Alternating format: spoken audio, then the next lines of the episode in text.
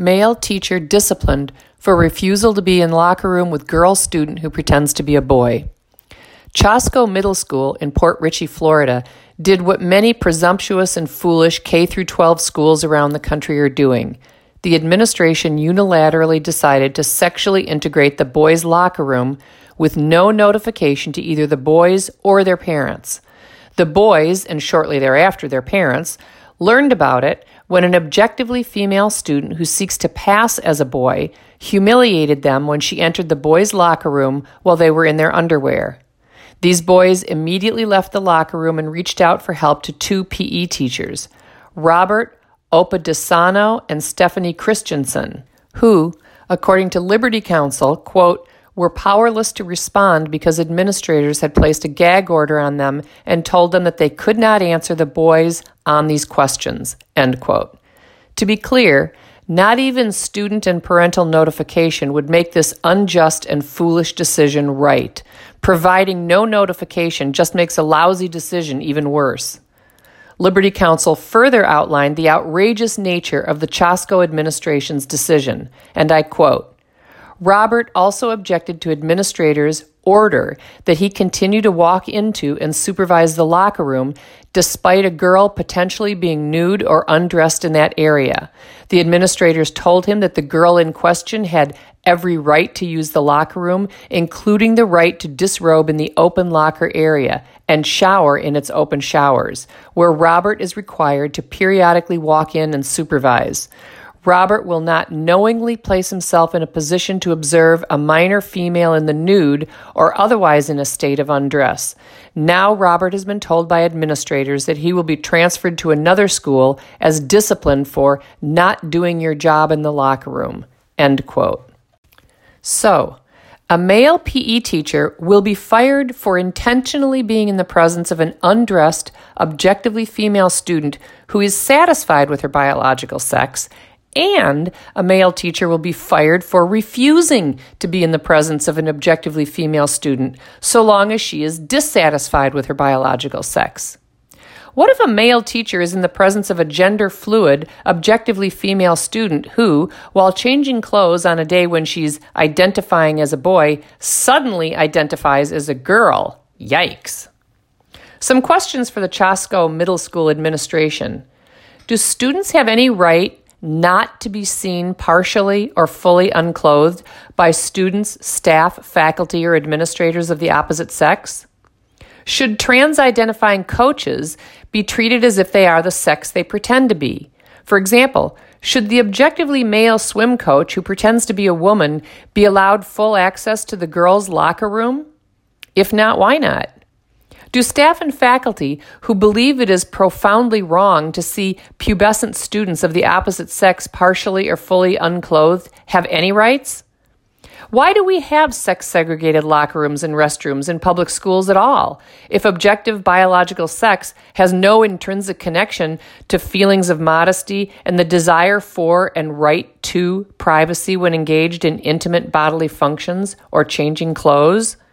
Ironically, while violating the physical privacy of children, the administration is trying to cloak its secret plan to sexually integrate private spaces by appealing to, you guessed it, privacy. But neither privacy policies nor laws prohibit the administration from notifying all students and parents that the school has adopted, with no board vote, I might add, a new practice of sexually integrating locker rooms and restrooms, and that boys and girls can expect that they will be sharing private spaces with persons of the opposite sex. As an aside, I wonder how female faculty or administrators would feel if they were in their underwear in a women's faculty locker room when, without notification, an objectively male colleague walked in.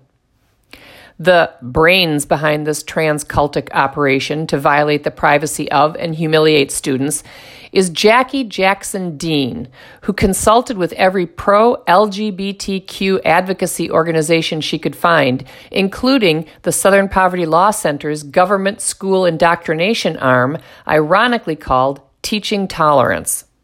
The weedy thicket of her recommendations include encouraging the school to participate in every pro homosexual, pro trans event sponsored by the Gay, Lesbian, and Straight Education Network, that's GLSEN, encouraging teachers to use incorrect pronouns when referring to students who masquerade as the opposite sex, and publicly praising teachers who affirm pro LGBT orthodoxy, thereby implicitly shaming those who don't.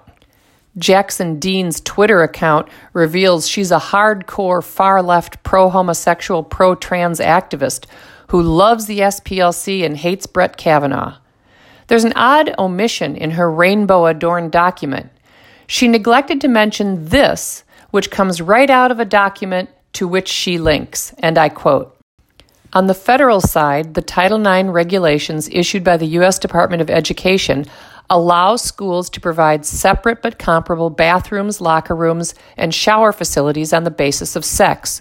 While there is no definitive national legal authority on the issue, federal courts in non school cases have recognized a fundamental right to privacy or acknowledged the legitimacy of safety concerns in cases involving individuals undressing, using the restroom, or showering in an area to which a member of the opposite birth sex has access.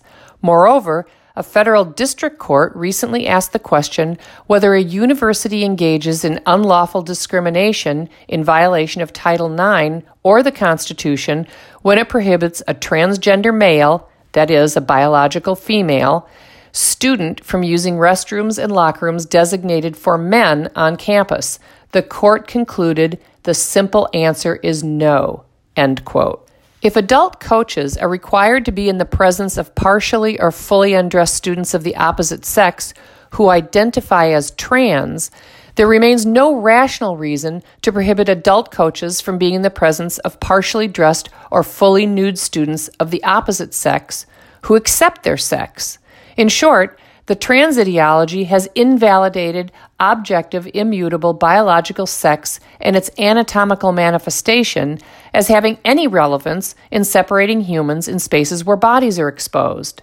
I've tried to explain that the ultimate goal and logical outworking of the trans ideology is to eradicate all public recognition and valuation of sex differences.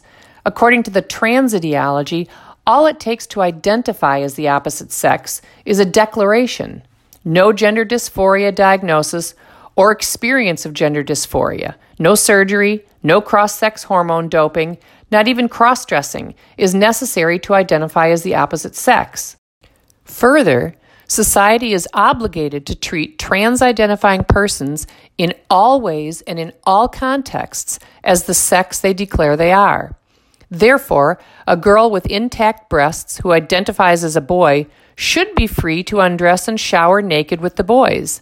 And a boy with an intact penis and testicles who identifies as a girl should be free to undress and shower with girls. A girl with intact breasts who identifies as a boy should be allowed to swim on the boys' swim team wearing a boy's Speedo.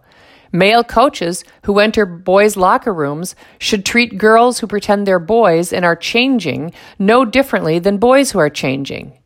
So now, what would have once been too scandalous to even imagine is being or going to be required.